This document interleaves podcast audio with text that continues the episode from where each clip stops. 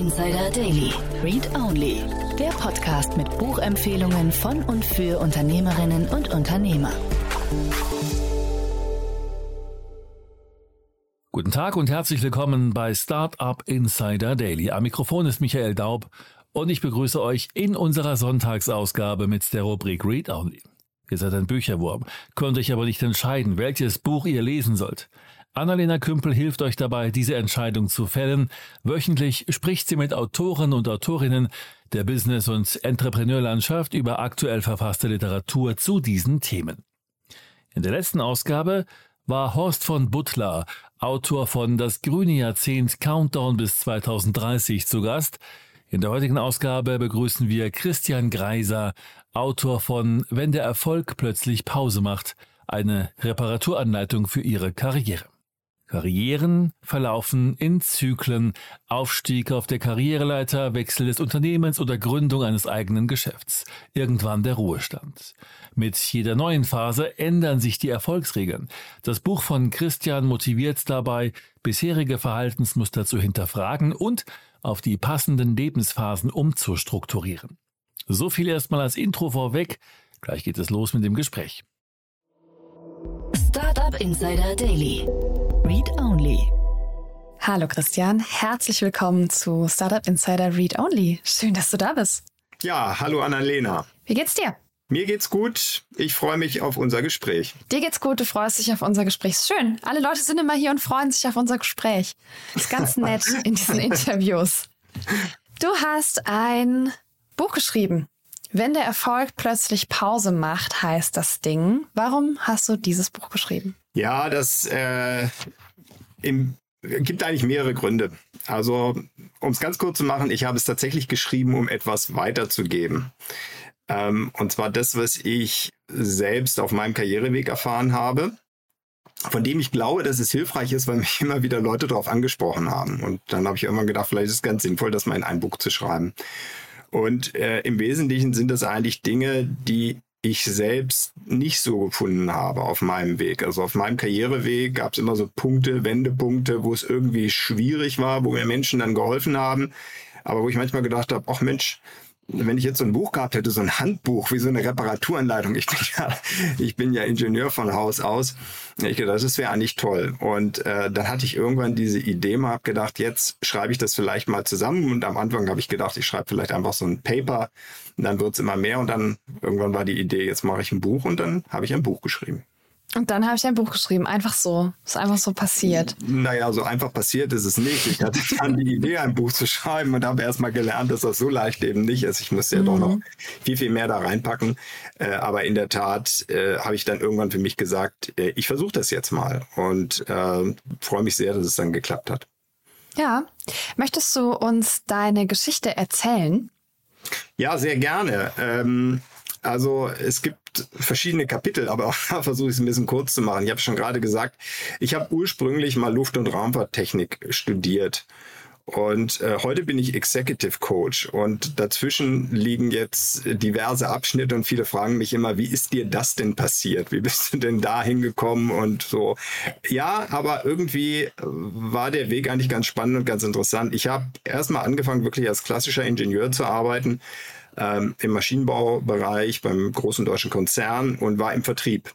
Und das fand ich deshalb spannend, weil ich viel rumgekommen bin. Das waren jetzt nicht so die großen Hauptstädte, in denen ich war, sondern unsere Maschinen wurden immer da aufgestellt, wo, ja, zum Teil war das äh, irgendwelche abgelegenen Inseln oder ich war in der Wüste oder im Dschungel. Also es war eigentlich wirklich ganz spannend und, und interessant. Die Verhandlungen waren dann manchmal natürlich auch in größeren Städten, London und so weiter. Also ich kam viel bei dem Job rum. Das hat mir sehr, sehr viel Spaß gemacht. Kann auch sagen, welche Firma das war. Die gibt es heute nicht mehr. Das war nämlich die Mannesmann AG beziehungsweise Mannesmann D-Mark. Und ähm, habe da relativ früh eine Führungsposition gekriegt. Ich glaube, ich war einfach zur richtigen Zeit am richtigen Ort. Äh, es hat irgendwie Spaß gemacht und die suchten einen jungen Ingenieur, der viel irgendwie ein neues Führung, ein neues Produktteam übernimmt. Und das habe ich dann mhm. gemacht. Das lief ganz gut. Dann hat man mir gesagt, Mensch, wenn du dich weiterentwickeln willst, kannst du ein MBA machen. Und das habe ich dann auch getan. Ich war dann in Frankreich und da habe ich dann äh, eine ganz neue Welt kennengelernt. Die war ganz spannend. Da habe ich auf einmal irgendwie gedacht, so viel von dem, was ich immer gesehen habe, kann ich ganz anders betrachten. Es gibt ja auch noch viel mehr Dinge, die ich tun könnte. Und hatte schon mal so mit dem Gedanken gespielt, irgendwie in eine Unternehmensberatung zu gehen. Das fand ich irgendwie spannend. Aber mhm. habe ich dann nicht gemacht. Man hat mir ein tolles Angebot gemacht, dann bin ich wieder zurück. Ja, und dann wurde Mannesmann an Vodafone verkauft. Das war damals, glaube ich, sogar die größte Übernahme in der Geschichte. Und ich habe gedacht, naja, wenn du jetzt wie so ein Stückchen Holz auf dem Wasser treibst und irgendwo landest, das ist eigentlich nicht so toll. Also dann guck doch mal, was du machst. Ich hatte an der Business School schon mal Boston Consulting kennengelernt und habe dann einfach wieder angerufen, habe gesagt, ist ein bisschen später geworden als geplant, aber jetzt wäre ich für ein Gespräch bereit. Und daraus hat sich dann ein Job ergeben. Zwei Jahre wollte ich bleiben, 20 sind es geworden, aus gutem Grund, weil es wirklich viel, viel Spaß gemacht hat. Habe dann viel gelernt als Berater und bin dadurch unterschiedliche Wege gegangen und es war auch schwer. Der Übergang von Mannesmann dann in die Beratung, da musste ich wirklich ganz, ganz viel lernen und vor allen Dingen viel loslassen. Und es gab nochmal so einen Punkt, das war dann später beim Sprung zum Partner. Ja, und dann habe ich irgendwann für mich gesagt, so, jetzt bist du 55. Äh, wenn du noch was anderes machen willst, dann jetzt. Und ich habe immer wahnsinnig gerne mit Menschen gearbeitet und auch ihnen anderen Menschen auf dem, ihrem Entwicklungspfad geholfen. Und dann bin ich Coach geworden. Und das bin ich jetzt seit zwei Jahren vollberuflich, aber das Coaching an sich habe ich ja schon beim Mannesmann gemacht, also eigentlich schon ziemlich lang. So, das war jetzt der lange Download, nicht die, Kurz, nicht die Kurzversion, aber das ist der Weg. Ach, du warst unter, unter fünf Minuten. Hat denn, also ich meine, jetzt bist du zwar so ein bisschen gesprungen, aber es klingt ja trotzdem nach einer nach einer Karriere, die sehr straight gelaufen ist. Ne? Also du hast irgendwie, das klang jetzt nach, ich habe dann was entschieden, dann habe ich das gemacht und dann hat das geklappt.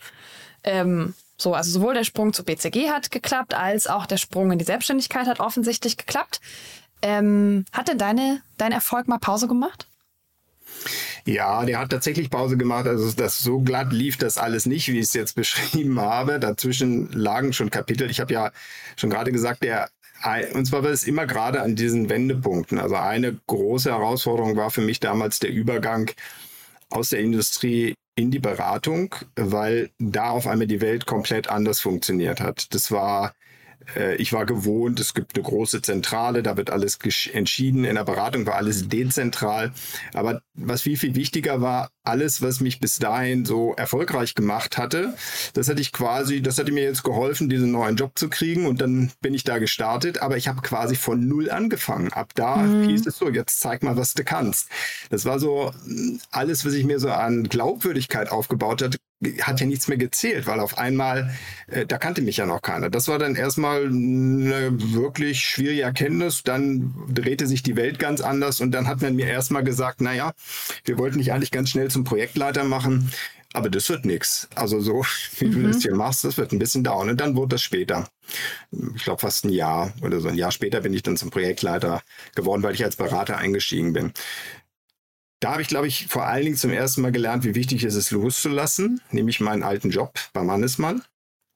Und dann äh, das zweite Mal, das war fast noch herausfordernder, war der Schritt zum Partner. Das ist ähm, insofern herausfordernd, als es eigentlich darum geht, all das, was äh, mich erfolgreich gemacht hatte, davon den ganzen Teil auch wieder zurückzulassen. Also ich war ganz, ganz toll in Analysen, ich konnte mich viel um die Details kümmern und als Partner ging es jetzt auf einmal darum, Projekte zu verkaufen. Und das Wichtigste dabei war, ähm, sich jetzt nicht mehr sozusagen als der Spezialist zu präsentieren, sondern meinen Kunden eher so auf Augenhöhe gegenüberzutreten.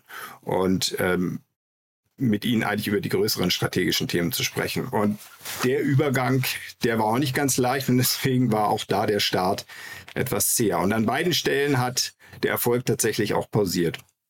Wie, was, was bedeutet das, dass Erfolg pausiert? Ist es was Emotionales? Ist es was, was sich in Geld messen lässt?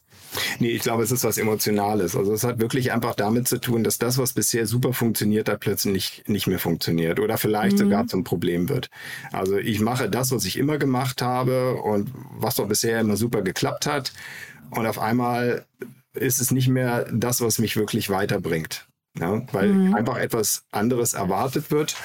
Und das eigentliche Problem dann ist eigentlich der innere Druck, den ich mir selbst dabei mache. Weil ich immer wieder sage, Mensch, das muss doch gehen, ich muss es doch irgendwie, es muss doch irgendwie klappen.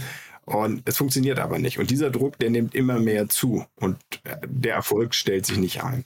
Mhm. Und das Wichtige ist eigentlich dabei zu lernen, wie ich selbst funktioniere. Warum mache ich mir eigentlich Druck? Was steckt eigentlich dahinter? Was sind das eigentlich für Denkmuster? Und wie kann ich denen auf die Spur kommen? Und wie kann ich damit eigentlich umgehen? Und insofern ist so eine Pause eigentlich auch, eigentlich auch gut und hilfreich. Also es ist jetzt mhm. keine, wie gesagt, keine Pause, dass ich irgendwie äh, dass das finanziell auswirkt oder so, das ist eine emotionale Pause. Es ist eigentlich ein emotionales Tief, ähm, was mich in meinem bisherigen Weg, wo doch alles so toll und super lief, so ein bisschen aus der Bahn wirft. Plötzlich stimmt es irgendwie nicht mehr. Und das eben meistens, weil ich in einer ganz neuen Bahn bin, aber das muss ich erkennen. Ja. Ist ja, also ich würde sagen, es ist ein Klassiker bei Menschen, die Karriere machen und aufsteigen, weil sich mit ne, aus einer operativen Rolle in eine Führungsrolle, in eine größere Führungsrolle, vielleicht auch irgendwann sogar eine strategische Rolle, verändert sich ganz, ganz viel. Also meine These ist gerade, das ist ein Standardproblem, wenn Menschen ähm, in Unternehmen aufsteigen oder Unternehmen wechseln, um aufzusteigen. Wie siehst du das? Standardproblem klingt mir ein bisschen zu einfach, aber ich glaube, ich weiß, was du meinst. Es ist ein Problem, was immer wieder auftaucht. Genau, es ist was Normales. Vielleicht ja. so rum. Ja, aber das macht es nicht unbedingt leichter aus meiner Sicht. Mhm. Ich habe heute damit permanent zu tun. Das ist der CFO, der, einem, der plötzlich zum CEO wird und jetzt nicht nur die Herausforderung hat, CEO zu sein, sondern nicht mehr CFO ist. Er muss einfach oder sie muss einfach damit aufhören. Das ist einfach wichtig. Das heißt, das sind zum einen sehr konkrete mhm. Handlungsweisen, äh, ganz andere, na, eine ganz andere Perspektive für das Unternehmen einzunehmen, die weit, weit über den Finanzbereich hinausgeht und auch Raum zu geben denjenigen, die jetzt in diese Rolle reingehen. Also wirklich diesen Entwicklungsschritt zu machen. Und das ist häufig mhm. ein innerer Entwicklungsschritt. Ja. Jetzt hast du gerade so ein bisschen gesagt, man, man spürt so ein bisschen Unruhe und merkt, ich komme hier irgendwie nicht weiter. Das ist ja was sehr diffuses. Du hast aber Kunden im Coaching, die mit Problemen dieser Art zu dir kommen. Womit kommen die ganz konkret? Also was sind die Dinge, die Geschichten, die die immer wieder erzählen? Mit welchem Problem kommen die? Welche Fragen stellen die dir? Viele Kunden kommen ehrlich gesagt gar nicht unbedingt mit einem Problem, sondern mhm. viele Kunden kommen und sagen, ich gehe jetzt in eine neue Rolle und ich glaube, ich könnte von Coaching profitieren, um mich da gut zu, einzuarbeiten oder gut zu landen oder diesen Job gut zu machen. Und dann tauchen vielleicht, wenn wir unser Coaching machen, Situationen auf, wo sie mir dann schildern, was hätte ich denn, ich hatte heute Morgen wieder so eine Situation, äh, wo ich mit einem äh, CEO gesprochen habe und er hatte ein, ein großes Team-Event und äh, bei diesem Team-Event war dann einer seiner Mitarbeiter, es hat dann gesagt, dem gefällt das alles nicht und ist dann rausgegangen. Und dann war die Frage, wie soll er mit dem, hat er sich jetzt richtig verhalten und äh, wie, wie kann er eigentlich mit dem umgehen? Und in dieser Diskussion, die wir dann gemeinsam haben, kommt sehr stark raus, was hat er selbst eigentlich für ein Bild und eine, für eine Rolle für seine Mitarbeiter? Spricht er eigentlich mit seinen Mitarbeitern? Und hier war es ein Mitglied in seinem Vorstand auf Augenhöhe. Oder, wie es jetzt hier in diesem Fall war, spricht er eigentlich, wie man psychologisch sagt, aus dem Eltern-Ich zum Kinder-Ich. Und damit wird er seinen Mitarbeiter eigentlich nie dort oder seinen Kollegen, muss man eher sagen, nie dort haben, wo, wo er eigentlich sein müsste, nämlich dass es wirklich eine Partnerschaft auf Augenhöhe ist. Und das hat sehr, sehr viel damit zu tun, wie er spricht. Aber erst in dem Dialog, im Coaching, ist ihm das eigentlich bewusst geworden. Und so entwickelt sich das eigentlich. Es ist eigentlich nicht das eine Problem, aber solche Themen kommen dann hoch und dann wird eigentlich auch klar, was so ein nächster innerer Entwicklungsschritt sein muss. Also es ist eine, mhm. ein Coaching funktioniert sehr, sehr stark dicht an der Praxis. Mhm. Ja, an dem, was wirklich passiert. Ja. Ähm, was sind denn Signale, dass so ein Coaching mir jetzt helfen würde? Vielleicht auch, dass es wirklich notwendig ist, weil die meisten Menschen können zu fast jedem Zeitpunkt von Coaching profitieren. Vor allem, wenn, mhm. also ich sehe das so, aber wenn man mit Coaches redet, dann ist das natürlich auch eine Antwort, die man kriegt. Ähm, deswegen frage ich dich das nicht. Aber was sind Warnsignale, dass ich, dass ich wirklich auch so ein Coaching mal nötig hätte, um weiterzukommen? Ja, ich glaube, also da, da gibt es ganz unterschiedliche äh, Situationen. Das Wichtigste ist, ich selbst muss für einen Entwicklungsschritt bereit sein. Also ich muss bereit sein, mich zu verändern. Das sagt sich jetzt erstmal so leicht, aber vielleicht merke ich im Coaching, dass ich das gar nicht bin. Das ist das erste Wichtige. Und dann gibt es unterschiedliche Situationen. Es kann tatsächlich sehr wirklich kritische Situationen geben. Die gibt es natürlich auch. Du hast gerade nach Problemen gefragt. Es gibt, mhm. Die gibt es natürlich auch. Es gibt jemanden, die, die kommen dann in ihrem Team nicht klar. Ich habe mit einer Startup-Unternehmerin gearbeitet, die ähm, ein bisschen Schwierigkeiten eigentlich hatte, so das Team zu motivieren oder das, das, äh, so. Ähm, ich habe mit einer äh, Finanzvorständin gearbeitet, ähm, die auch irgendwie Schwierigkeiten hatte, sozusagen die Organisation in die Richtung zu bewegen, wo sie sie hinbewegen. Weil es gibt schon einfach solche Situationen, wo es, ähm, wo es ein sehr, sehr konkretes Problem gibt. Aber es ist eben manchmal auch so, dass ich es innerlich spüre. Ich merke irgendwie, mhm und davon habe ich eigentlich auch relativ viele, die irgendwie sagen, ich merke, ich bin an so einem Wendepunkt, aber ich komme nicht weiter. Ich sehe es einfach nicht. Was mir irgendwie fehlt, ist Klarheit. Coach bringt sehr viel Klarheit. Ja, für mich sind so beim Coaching eigentlich so drei Themen, die, die da irgendwie helfen. Das eine ist so ein Ziel erreichen. Also ich mache das, das immer unter den drei A's. Das eine ist Ambition, das andere ist Awareness und das dritte ist Accountability. Das, das erste ist so, ich will irgendwie ein Ziel erreichen, ich will da irgendwie hingehen. Da kann Coaching natürlich helfen, erst vielleicht das Ziel nochmal wirklich klar zu machen, aber auch den Weg dahin klar zu machen. Das, der zweite Teil, Awareness, hilft, den eigenen Standort zu bestimmen. Wo bin ich eigentlich und wer bin ich eigentlich überhaupt? stimmt das eigentlich? Ich lerne ja im Coaching-Prozess auch wahnsinnig viel über mich selbst. Und das dritte, Accountability, ist der Schritt, wirklich dann dahin zu gehen, also wirklich das auch zu tun. Es ist ja so leicht zu sagen, ich möchte jetzt im Live-Coaching wäre das irgendwie, ich möchte Gewicht abnehmen, ich möchte mehr Sport machen, das nehme ich mir jetzt vor. Mhm. Und bei der nächsten Gelegenheit mache ich es doch wieder nicht. Und was mhm. sind eigentlich für Mechanismen, die mich davon abbringen, es zu tun? Und was kann ich eigentlich tun, dass ich es dass ich dann doch mache. Und auch da kann Coaching helfen. Mhm. Ja, da, da kann ja Coaching ganz, ganz viel machen. Du hast gerade gesagt, du hast mit einer Startup-Unternehmerin gearbeitet. Was sind denn in Startups äh, die klassischen Bruchstellen, gerade für GründerInnen, wo diese unglaubliche innere Veränderung notwendig wird? Also aus meiner Sicht ist das so, im, also im Gegensatz zum, zum, zur Konzernkarriere, wo ja das Unternehmen eigentlich relativ stabil ist und dann der Karriereweg im Unternehmen erfolgt, ist es eigentlich bei den Startup-Unternehmerinnen und Unternehmern eher so, dass das Unternehmen sich so schnell entwickelt, dass die Rolle eine ganz andere wird. Ja, ich fange klein an und mein Team wird immer größer und ich merke auf einmal, ich muss jetzt führen können. Und führen mhm. heißt eben motivieren, führen heißt äh, zuhören können, führen heißt auch eine Intuition zu entwickeln für mein Team. Und das ist plötzlich auf einmal da. Das, das, das Team ist jetzt so. Ich habe jetzt, die, die, die Themen rauschen ja nur so rein. Also viele haben ja das, das, das Problem, wie finde ich jetzt neue Mitarbeiter, aber auch bei der hohen Fluktuation, wie kann ich die Mitarbeiter halten, was kann ich da eigentlich machen? Mhm. Ähm, manche sind auf der Suche nach vielleicht auch Ideen, gibt es Strukturen, mit denen ich das tun kann.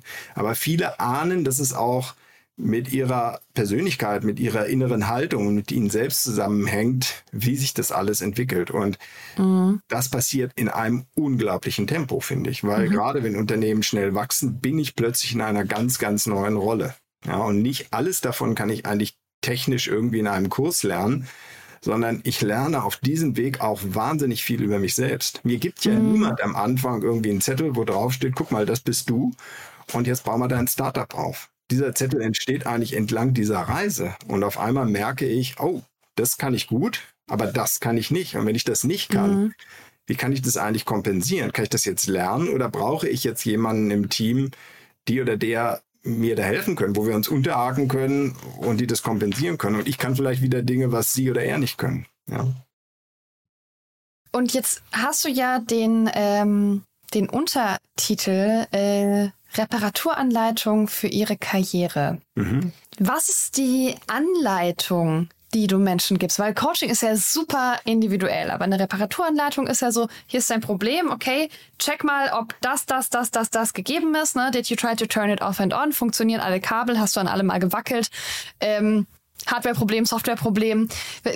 Wie sieht, wie, wie sieht in so einem Fall eine Reparaturanleitung aus? Ja, wunderbar. Also ich habe dieses, äh, das Wort Reparaturanleitung eigentlich deshalb benutzt, weil ich so ein bisschen zeigen will, wie gehen wir eigentlich mit Dingen im Alltag um, um uns herum? Also ich habe das Auto als Beispiel genommen. Und wie gehen wir mit uns selbst um? Und es ist mhm. ganz erstaunlich, das zu beobachten. Ja, mhm. bei meinem Auto, wenn der Motor qualmt, fahre ich, fahr ich ran. Bei mir selbst weiß ich nicht mal, wo die Warnlampe ist und kann dann auch gar nicht ranfahren. Ich mache einfach immer weiter. Mhm. Bei meinem Auto möchte ich das Problem verstehen. Ich mache die Motorhaube auf und gucke tief rein. Bei mir selbst mache ich das gar nicht. Sag ich, ja, ach, weiß ich jetzt auch nicht, ist jetzt irgendwie dumm gelaufen. So, und es gibt ganz, ganz viele Dinge. Und deswegen habe ich diese Analogie gemacht, um zu sagen, wie gehe ich mhm. eigentlich mit mir selbst um und wie gehe ich mit Gegenständen um mich herum. Also es ist jetzt weniger die Checkliste, drei Punkte zu machen, sondern vielmehr ein eindeutiger Hinweis, den ich versuche oder hoffentlich eindeutig zu geben, etwas anders mit uns selbst umzugehen. Also ich muss zunächst erstmal verstehen, was ist denn eigentlich meine Warnlampe? Und das ist erstaunlich, dass viele ihre Warnlampe nicht erkennen, aber alle um sie herum diese Warnlampe schon hell leuchten sehen. Also mhm. sind dann einfach Menschen, die mich anrufen und sagen, ich weiß auch nicht, was los ist und ich merke schon im ersten Gespräch, ich kann dir oder ihnen sehr genau sagen, was los ist. Und zwar will ich mal dringend eine Pause einlegen, ja, und am besten gleich nächste Woche. So, also mhm. solche Dinge. Und es gibt einfach Menschen, die sehen das nicht oder sie wollen es nicht sehen oder haben vielleicht auch gelernt, das hatte ich ja auch in meiner Beraterkarriere, ich sage immer, den Stecker zu ziehen, die Warnlampe abzustellen. Ich weiß, wie das geht. Ich habe das selbst über Jahre gemacht und äh, natürlich funktioniert das. Ich kann dann weniger schlafen. Ich mache dann einfach nochmal, reiß mich zusammen und mache einfach ein bisschen länger. Äh, aber auf Dauer ist es nicht gut. Und ja. das ist, das ist so die Idee mit der, äh, mit der Reparaturanleitung. Ja, ich, ich fühle das gerade sehr. Ich habe im Laufe meiner, äh, meines Berufsweges mehrere Monate lang äh, mich sehr regelmäßig, teilweise täglich übergeben, bis mir aufgefallen ist, das ist gar nicht normal. Wahrscheinlich ja. ist das zu viel. Ja. ja. ähm, also ich war so, bei, so war so bei Ärzten und alle waren so, nee, nee, dein Magen ist in Ordnung. Und ich dachte, ja, dann ist das jetzt so, bis ich irgendwann gedacht habe, warte mal, das, ähm, nee, das, das machen wir so mal nicht weiter. Also und ich kann das, kann das nachfühlen. Ja, und das ist, glaube ich, keine Ausnahme. Ich habe viele Kundinnen und Kunden, wo es tatsächlich so ist, dass die an einem Punkt sind, wo sie es wirklich überzogen haben. Also man könnte mhm. eigentlich von Burnout sprechen. Und wenn sie zu dem Punkt kommen und darüber sprechen und es auch ihren Kolleginnen oder Kollegen sagen, die Reaktion kriegen, was, du auch, das ist bei uns allen so. Und die haben aber diesen Moment, dass sie sich nicht trauen, das zu sagen. Und sagen, ja, Mensch, ich gebe doch nach draußen hier ein ganz komisches Bild ab. Ich war doch immer die oder der Taffe und weiß ich nicht. Äh, aber das ist eben wichtig, äh, gerade auch diesen inneren Druck abzubauen. Es ist schon ein mhm. Muster, das gibt es wirklich häufig. Ja, ja, ja, das, ähm, so, sobald ich darüber gesprochen habe, habe ich auch festgestellt, ah, everyone. Ja. Ähm, wir sind alle eins. Ähm, genau. das, das ist eigentlich schwierig.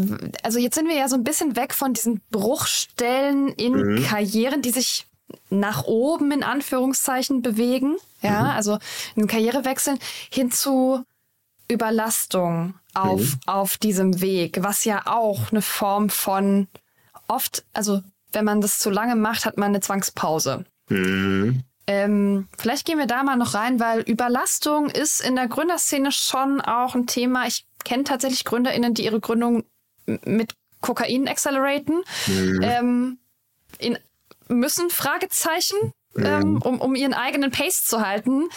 Ähm, was, was, was tue ich damit? Also was, was tue ich, wenn, was sind denn diese, diese Signale für, für Überlastung? Worauf wo kann man denn so Haken dahinter setzen und sagen, ah ja, wahrscheinlich ist es zu viel? Ja gut, jetzt fängt erstmal mit dem Körper an. Ich habe ja mhm. viele, äh, die, sagen wir mal, äh, analytisch, intellektuell brillant sind, aber scheinbar nicht mehr in ihrem eigenen Körper wohnen. Und fast alle fragen mich dann immer so, was muss ich denn noch lesen und welches Buch? Und das sind dann die, denen ich sage, du liest überhaupt nichts mehr. Dir würde ich jetzt irgendwie einen Yoga-Kurs empfehlen oder geh surfen oder mach sonst irgendwas. Also ich muss erstmal verstehen, welche Signale mir mein Körper sendet. Denn der Körper sendet sehr deutliche Signale. Das ist jetzt vielleicht erstmal so die, äh, äh, die Basis, dass ich das weiß. Und das andere äh, ist eigentlich so die innere Stimme. Also diese innere Stimme erstmal hören und da mal zuhören. Und wenn die innere Stimme immer sagt, du musst aber noch und du solltest aber noch, dann wäre es vielleicht mal Zeit zu sagen, was wäre, wenn ich das nicht mache? Das wär, wie wäre das eigentlich? Was würde dann eigentlich passieren? Und diesen Dialog mal auszuhalten, zu, einfach zu sagen, weil diese innere Stimme ist es auch bei, habe ich auch bei Gründern festgestellt, die dann lauter wird, wenn der Druck zunimmt. Es gab es die Finanzierungsrunde und jetzt ist aber richtig Druck auf dem Kessel und jetzt muss ich mhm. aber. Und genau an dem Moment passiert es auch. Da nimmt der Druck so zu. Also es gibt natürlich diese ganzen körperlichen Effekte, weniger Schlaf, aber der andere Teil dieses sich selbst unter Druck setzen, das ist immens. Und das ist eigentlich auch das, was ich vorhin ein bisschen gesagt habe. Ich spreche da mit mir selbst nicht mehr auf Augenhöhe. Ich rede praktisch wie ein Erwachsener mit einem Kind. Du musst jetzt aber das und das machen. Und äh, warum eigentlich? Ja, äh, ist das, ist das wirklich so? Und das ist ganz wichtig, diese Stimme zu erkennen. Und deswegen brauche ich eigentlich auch Momente, wo ich mal, wo ich mal anhalte. Ja. Mhm. Ich finde es eigentlich ganz interessant. Die, ich habe das ja auch ein bisschen in meinem Buch geschrieben, dass ich diesen Moment hatte, wo ich mal angehalten habe. Da war ich im Kloster und habe dann irgendwie gemerkt, wo ich auf einmal aus der Highspeed-Phase in den absoluten Stillstand gekommen bin und auf einmal Fragen aufgetaucht sind. Gesagt, was, was machst du hier eigentlich? Was, für, mhm. was ist für dich Erfolg eigentlich? Wie, wie kommst du eigentlich zu dieser Definition? Und interessanterweise ist das ja jetzt nach dem Lockdown vielen passiert. Also ich habe ganz viele, die mir gesagt haben, ja, im Lockdown, auf einmal war ich eben nicht mehr im Flieger, da war ich nicht mehr, bin ich nicht mehr überall rumgerannt und dann saß ich da und auf einmal äh, wie mir das eine Kundin mal so bildlich gesagt hat, kam mein eigenes Leben von hinten angerauscht wie beim Auffahrunfall. Ich hatte auf einmal Fragen, die ich mir gestellt habe, vor denen ich immer weggerannt bin. Aber das konnte ich jetzt nicht mehr. Ich saß jetzt hier zu Hause, habe einen Bildschirm angemacht und ausgeknipst. Und wenn er aus war, kamen auf einmal diese Fragen. Und wie gehe ich denn jetzt eigentlich damit um? Also genau in den Momenten, wenn dieses Tempo raus ist und ich eben nicht weg kann. Und Tempo äh, heißt eben auch diese bunte Welt. Dann können auf einmal solche, solche Fragen hochkommen. Und dann ist es, glaube ich, auch wichtig, sich diesen Fragen zu stellen. Und deswegen ist es, glaube ich, auch so, dass viele gerade in dieser Zeit, und das geht ja quasi durch fast alle Industrien von Startup bis Corporate, eben nicht nur darüber nachgedacht haben, ich mache jetzt was anderes, sondern einfach zu sagen, meine erste Entscheidung ist mal, das mache ich nicht. Ich lebe vielleicht sogar erstmal ohne Job. Ich mache mhm. erstmal gar nichts. Also Stichwort Great Resignation, ja, so was da, was da ist. Und das hat, glaube ich, schon, also aus meiner Erfahrung zumindest, was ich erlebt habe in den Coachings, ganz massiv damit zu tun.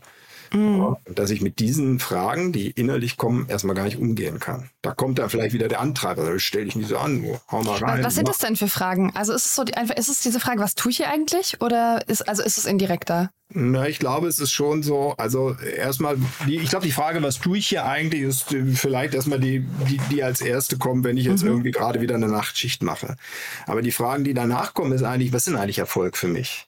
Und äh, also ich bin in der Welt groß geworden, Stichwort damals der Film American Psycho, ja, wo der mit der Visitenkarte da rumläuft und der andere hat eine schönere und dann, also da war wirklich die Welt war so irgendwie, es ging immer darum, was habe ich für einen Titel und wie viel ist auf dem Bankkonto. Das war Erfolg. Und das ist eine wahnsinnig kurze Definition. Und die stimmt ja heute überhaupt nicht mehr. Heute hat ja Erfolg viel damit zu tun, habe ich Erfüllung, bin ich gesund, physisch, mental. Mhm. Ähm, was, was mache ich eigentlich aus meinem Leben? Und dann ist die Frage, und kommt das eigentlich in meinem Beruf wirklich vor? Sind das eigentlich, mache ich eigentlich wirklich das, was ich habe? So ein bisschen auch so dieses ganze Thema, dann mein, mein persönliches Why, was mich antreibt. Ist es das eigentlich wirklich, was da ist? Und das sind, glaube ich, die viel wichtigeren Fragen. Denn wenn ich die dann mhm. nicht mehr mit Ja beantworten kann, und ähm, plötzlich feststelle, nee, von fünf Unterpunkten, die ich eigentlich da hätte, äh, sind eigentlich nur zwei erfüllt, dann kann es schon sein, dass ich sage, ich weiß erstmal, das tue ich nicht. Ich weiß dann wahrscheinlich noch nicht genau, was jetzt das nächste ist. Und da habe ich ja viele Kunden, die mich dann fragen und sagen, können wir das vielleicht mal rausfinden? Was, was könnte eigentlich das nächste für mich sein? Aber ich weiß dann zumindest irgendwie der Weg, dieser Weg führt für mich hier nicht weiter. Das wäre so ein Wendepunkt. Ja. Mhm. Und um das nochmal äh, noch ganz klar zu machen, du hast ja vorhin vom inneren Antreiber gesprochen, von dieser mhm. inneren mhm. Stimme, der sagt, komm, du musst jetzt aber noch. Mhm. Die, dieser innere Antreiber ist ja auch ein Erfolgsfaktor. Mhm. Gerade für Menschen, die Karrieren machen, auch als GründerInnen und so weiter. Diese, dieser ganze Weg, also wenn ich mir GründerInnen im Fundraising zum Beispiel anschaue, mhm. ohne inneren Antreiber kann man das, glaube ich, nicht. Also mhm. gibt es ein Maß? Also so, so, so, ein Stück weit, also ich habe so ein Ding auch in mir, ja. Also ich habe so eine nette Frau, die in mir sitzt äh, und sagt, äh, Annalena, hopp, hopp, komm, jetzt noch, wir, wir, müssen aufstehen, wir moderieren jetzt gleich. Mhm. Ja, es ist doch 6 Uhr, wir, wir moderieren aber in zwei Stunden, wir stehen jetzt auf, Haare machen, mhm. los. So, ne? Also ich brauche die ja auch manchmal. Wann ist sie zu viel? Also wie kann ich das unterscheiden? Also erstmal ist das ganz wichtig, was du sagst. Wir haben die, diese innere Antreiberin oder inneren Antreiber aus gutem Grund. Das ist nämlich ein Schutzmechanismus. Wir sind irgendwann ist mal typischerweise was in unseren psychologischen Bedürfnissen verletzt worden, damit es nie wieder passiert und wir diesen Schmerz nicht erfahren, haben wir irgendwann diesen inneren Antreiber oder die Wächterin dahingestellt. Das heißt, die wird dafür sorgen, dass ich mich nie wieder blamiere, dass ich, weiß ich nicht, was auch immer. Es kann ein, ein Erlebnis sein, typischerweise liegt das ein bisschen zurück, aber ich bin Coach, nicht Psychotherapeut. Das heißt, ich muss irgendwo auch eine Grenze ziehen. Aber deswegen ist erstmal wichtig zu wissen, diese innere Antreiberin oder innere Antreiber, die sind wichtig, die haben eine Funktion. Und die können wir übrigens auch nicht ausstellen wie so eine App auf dem Smartphone. Die ist einfach da und da wird die auch erstmal bleiben. Die Frage ist vielmehr, a, erkenne ich die? Weiß ich, dass mhm. es sie gibt? Und B, wie gehe ich mit dir um? Und da gibt es tatsächlich ein paar Tricks. Also Beispiel.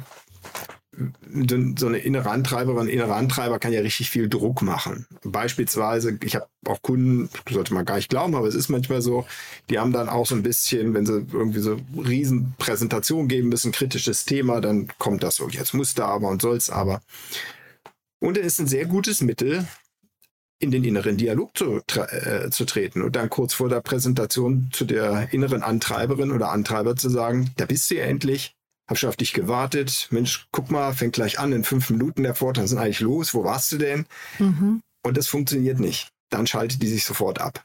Weil die kann nicht in einem Raum operieren, der irgendwie nicht richtig ernst gemeint ist. Das heißt, in dem Moment ist sie weg. Da gibt's schon Tricks, die man machen kann um das auszuschalten. Und in dem Moment, wo ich das beobachte und auch lerne, damit umzugehen, kann das hilfreich sein. Und du hast natürlich recht, es gibt Momente, und das ist ja bei mir auch so, ich habe, glaube ich, auch gelernt, damit umzugehen. Und natürlich gibt es Momente, wo das dann mal wieder stärker ist. Und das ist wahrscheinlich auch gut so. Und wenn ich es dann einsetzen kann, wirklich sagen, Mensch, jetzt komm, reiß dich mal zusammen, äh, aber in Maßen, dass es nicht übertrieben wird, dann ist das ja ganz toll. Ja. Mhm. Ja, so, und jetzt äh, ganz viele Dinge, über die wir gerade gesprochen haben, sind ja irgendwann auch gesundheitstechnisch problematisch, sind aber mhm. auch, ne, als äh, wenn, wenn man, wenn man GründerInnen hat, wenn man selbstständig ist, irgendwann vielleicht auch existenzbedrohend. Ähm, also haben einfach ganz, ganz viele schwierige Implikationen am Ende. Kann ich sowas alleine mit mir bearbeiten oder brauche ich dafür wirklich Hilfe? Ich glaube, ich kann zunächst erstmal anfangen, mich zu beobachten und zuzuhören und auf die Stimme zu achten. Aber es gibt sicherlich einen Punkt, da wird es nicht mehr funktionieren. Und dann ist es, glaube ich, gut, Hilfe zu haben. Ob das Coaching ist oder eine Therapie, das ist äh, ganz, gibt es ja verschiedene, verschiedene Möglichkeiten. Aber wenn ich feststelle, dass es mir mental oder körperlich immer wieder richtig schlecht geht, dass ich wirklich Phasen habe, die, du hast ja vorhin eine körperliche äh, Situation beschrieben, andere haben Angstzustände, die auf einmal out of nowhere kommen. Wenn ich sowas habe, dann werde ich das wahrscheinlich nicht alleine hinkriegen. Wenn es aber wirklich eher äh, so ist, dass ich mich selbst unter Druck setze dann einfach merke, es war wieder fünf Nächte hintereinander, wo ich nicht geschlafen habe, dann würde ich mal sagen, ja, da könnte man zumindest irgendwie mal starten und mal gucken, warum ist das eigentlich so. Und typischerweise, und das ist ja ganz wichtig, der Coach löst das ja nicht, sondern lösen muss ich es immer alleine. Aber in der Begleitung hilft es mir natürlich. Das hilft, weil ich da jemanden habe, der, der zuhört, Vielleicht auch, weil ich jemanden habe, der mich immer wieder daran erinnert. Also ich sage immer, für mich ist so Coaching, ich gefragt werde, was, was, was macht ein Coach? Ja, ich sage immer, es sind so drei, drei Dinge. Ich sage auf der einen Seite, ähm, äh, bin ich hofnah, ich bin bezahlter Störenfried und ich bin Seelsorger. Hofnah bin ich, weil ich manchmal der Einzige bin, der gerade jetzt so bei Vorstellungen, so, der denen die Wahrheit sagen darf. Sagen darf, jetzt sage ich es meistens ja Ihnen mal ganz deutlich und sie hören zu. Oder weil ich beispielsweise einen, Persönlichkeitstest mit ihnen mache, für viele das erste Mal und ihnen zurückspiele, auch mit 360-Grad-Feedbacks, wie sie gesehen werden von anderen. Oder aber Situationen, wie wir sie gerade besprochen haben, wenn die da wirklich auch an, an ihre physischen und psychischen Grenzen kommen, ihnen sage jetzt, sag ich es ihnen, da, wäre jetzt mal die Linie, wäre Schluss. Das ist der, das wäre der, der, der Hofner, der Störenfried ist einfach, der immer wieder dran erinnert. Ja, wenn die sich dann einfach sagen, es ist toll, dass wir es gemacht haben, jetzt habe ich es verstanden. Und dann muss ich halt immer wieder sagen, und was ist mit dem freien Tag die Woche? Findet das statt oder nicht? Ja, und dann nerve ich schon, aber dafür werde ich dann bezahlt. Und Seelsorger ist, weil ich, weil es manchmal das Problem nicht so klar gibt, durch einfach zuhöre. Vielleicht das, was früher am Beichtstuhl stattfand oder auch heute ja noch, aber einfach da sitzen und zuhören. Aber zuhören jetzt nicht im Sinne von äh, Nachladen, wie man mal so sagt, so einfach nur die nächste Frage stellen, sondern eigentlich darauf achten, was nicht gesagt wird, was ist das Unausgesprochene und da vielleicht auch so einen Raum schaffen, wo vielleicht irgendwie tatsächlich auch so eine Begegnung mit sich selbst da ist. Manchmal ist das, das kommt mhm. auch auf die Situation an. Aber das sind eigentlich so diese Rollen, wo ein Coaching helfen kann. Und äh, das sind wahrscheinlich auch Teile, wo ich selbst an meine Grenzen komme. Das kann ich kaum mit mir selbst machen. Mhm. Welche Rolle spielen Bücher wie deins in dieser ganzen Reise?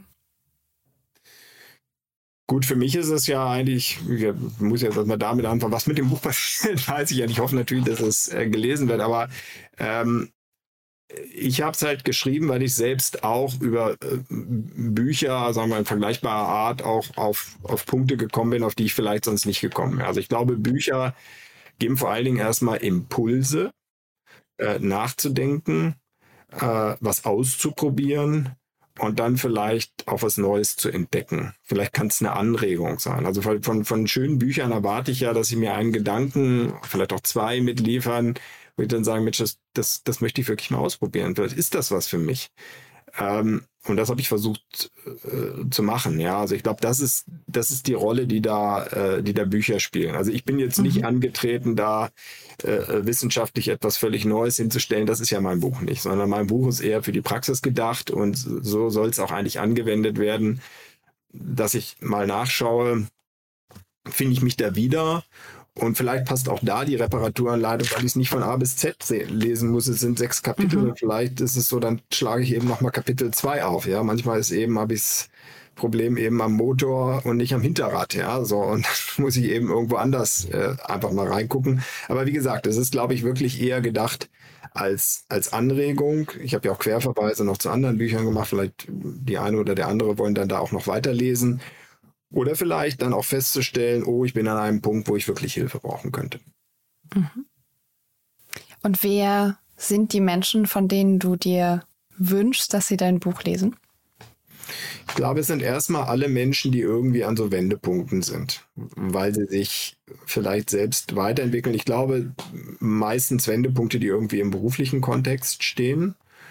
Und dann ist es aber eigentlich ganz breit. Das können aus meiner Sicht ähm, Startup-Unternehmer sein, über die wir schon gesprochen haben, die eben mit ihrem Unternehmen auch selbst Entwicklungsschritte machen. Das kann ich mir sehr gut vorstellen.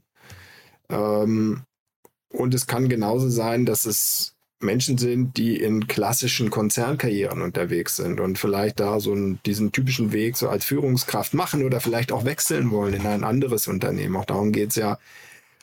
Oder auch diejenigen, die vielleicht diesen Weg gemacht haben und jetzt sagen, der Weg war es nicht, aber wie geht es mhm. jetzt eigentlich weiter? Was mache ich eigentlich jetzt?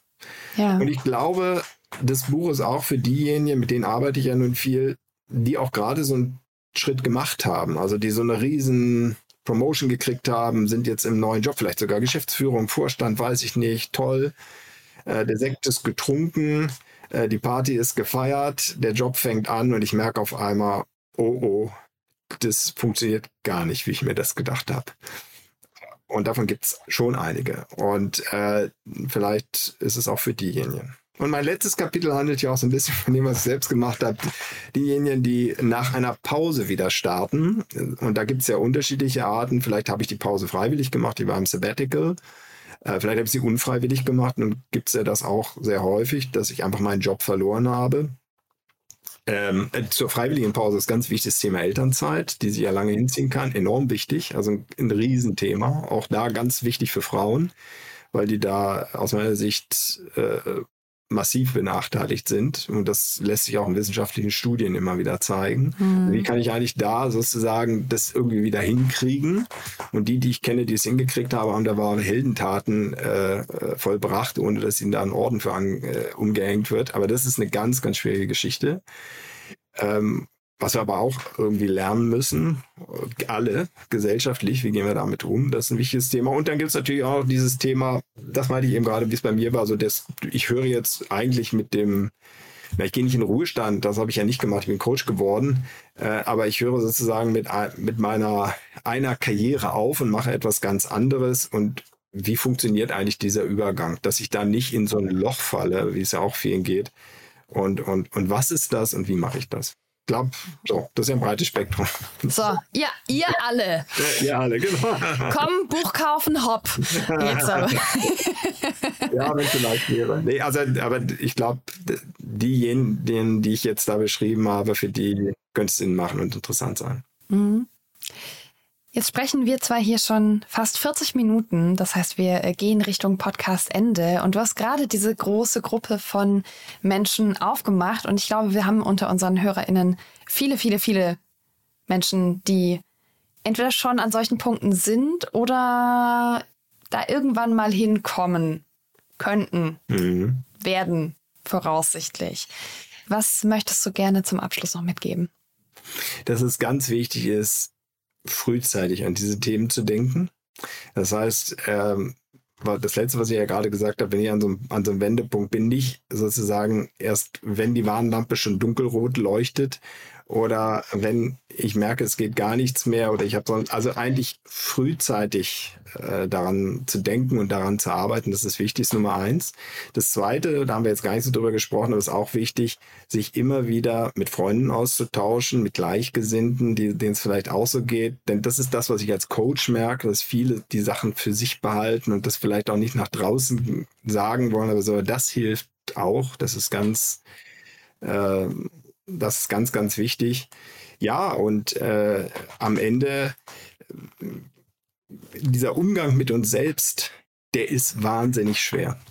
Ja, das ist diese, diese Frage, die mir mal gestellt wurde, was ist schwerer, mich selbst zu führen, andere zu führen, eine Organisation zu führen? Und 90 Prozent der Menschen sagen, eine Organisation zu führen. Und das ist nicht so. Das Schwerste ist, mich selbst zu führen. Und manche lernen das nie. Und ich habe Menschen, mit denen ich arbeite, die haben Riesenverantwortung, aber den Teil haben sie noch nicht gelernt.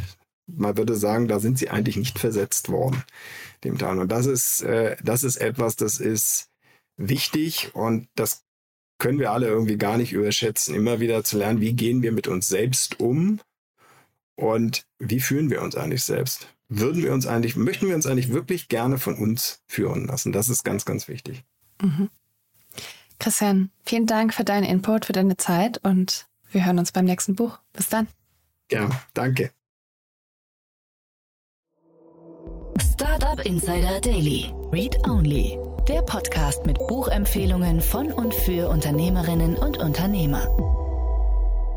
Das war Christian Greiser, Autor von Wenn der Erfolg plötzlich Pause macht, eine Reparaturanleitung für Ihre Karriere. Im Gespräch mit Annalena Kümpel im Rahmen der Rubrik Read Only. Das war's für heute wieder mit Startup Insider Daily.